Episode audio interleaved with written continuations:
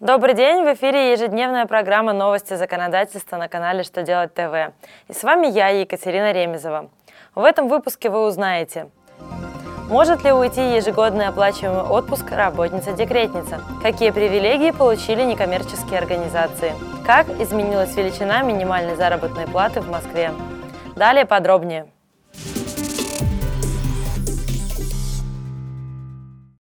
Многие молодые матери, пребывая в отпуске по уходу за ребенком, трудятся не весь рабочий день.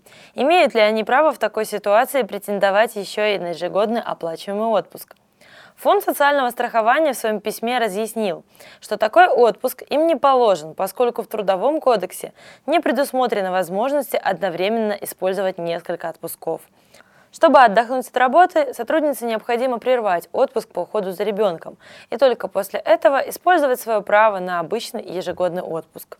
Однако стоит помнить, что на время очередного отпуска женщина лишится пособия по уходу за ребенком. Прерванный декретный отпуск впоследствии можно возобновить, ровно как и выплату пособия по уходу за ребенком.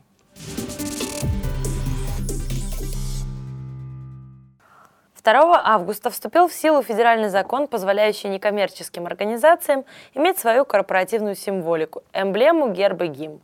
Таким образом, эти организации получили равные права с политическими партиями и общественными объединениями, поскольку те уже имеют подобные привилегии.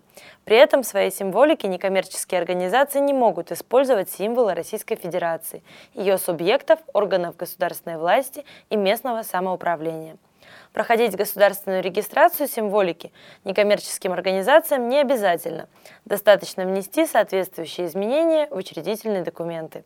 Однако в случае, если организация хочет защитить свою символику как объект интеллектуальной собственности, она в добровольном порядке может зарегистрировать ее в Роспатенте.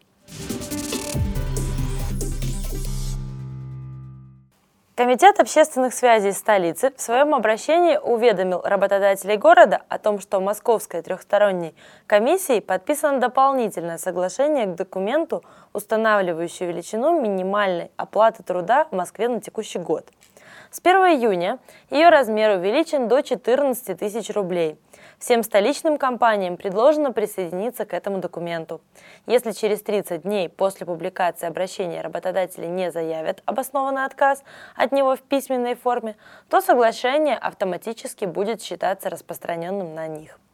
Учитывая, что документ был опубликован в газете «Тверская 13» 15 июля, времени для того, чтобы принять отрицательное решение, осталось меньше двух недель. На этом все новости на сегодня. Благодарю вас за внимание. С вами была Екатерина Ремезова. До новых встреч на канале «Что делать ТВ».